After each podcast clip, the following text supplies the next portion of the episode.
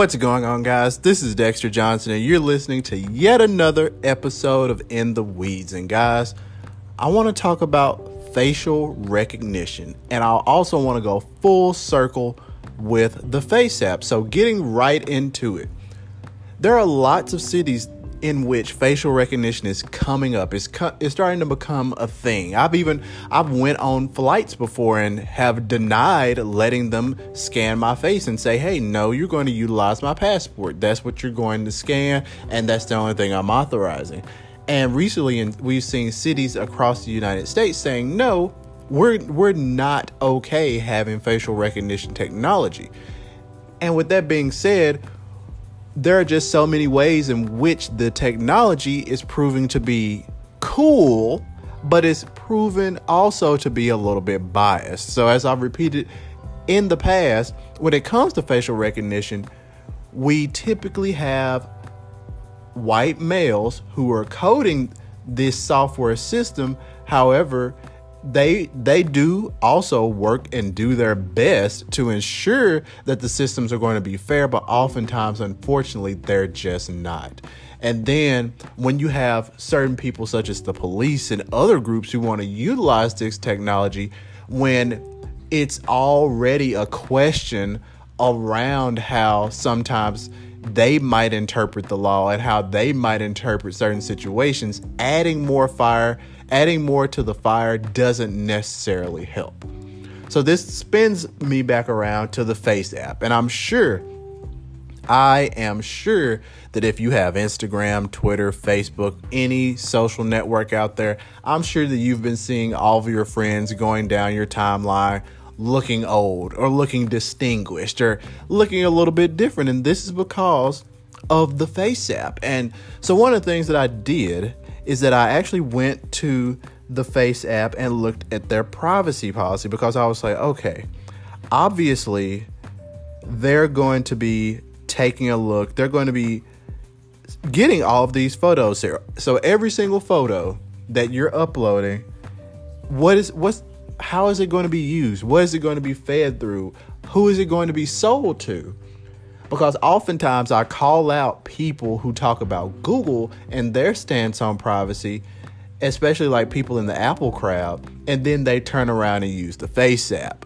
And it's just like, so who makes FaceApp again? Who's going to buy this? But at least, like, you know who Google is. You know what they do. You know what they're about. And you know that it's kind of against their business model to sell your data. They're just going to sell access to you as a person. But then when you have FaceApp, we go down the line of information that they collect, such as, you know, they're putting cookies onto your device, and then they're using your information and sharing your information. They note that they will not rent or sell your information to third parties outside of FaceApp without your consent, except as parties with whom we may share your information, which is in that policy. So when it's doing its quote unquote filtering, when it's doing its quote unquote crunching and applying the filters and all the rest of that stuff, what's it doing is that it's actually sending your photo, whatever photo it is that you're choosing to filter, or a pic or a photo that you just took.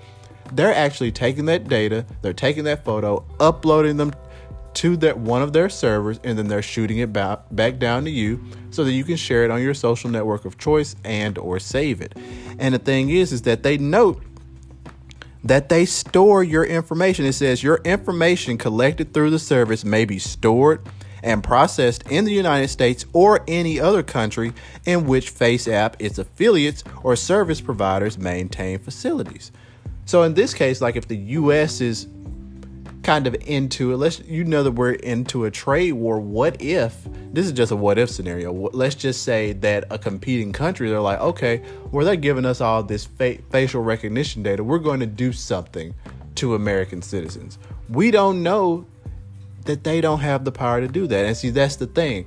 When you're dealing with a company that essentially, I'm not going to say came out of nowhere, but essentially came out of nowhere, and they're harboring your data. This is your face. I mean, it's one thing to have an email or one thing to have a search result, but your face is uniquely you. And I think that's a bit of a problem. So guys, what do you guys think about FaceApp facial recognition. I definitely believe that we need to be careful in the ways in which we provide this information. And we just also need to just take a deeper look at why and make sure that we're reading these privacy policies. Guys, one of the things that I always recommend about privacy policies is just go to it. And I'm not saying read the entire thing, because FaceApp's privacy policy is actually pretty straightforward. It doesn't seem too bad, except for the fact that they're uploading and storing the pictures. And it does not say how long they're going to keep it. So essentially, they're going to keep this information as long. They're storing your information for forever. So the thing is, go to the privacy policy, and then on your keyboard, bring it up on a desktop on your keyboard, hit Control F, and then search for whatever things you might be curious about. So for example, I can type in data, and then I can see right now, I'm doing this as I'm telling you guys about it.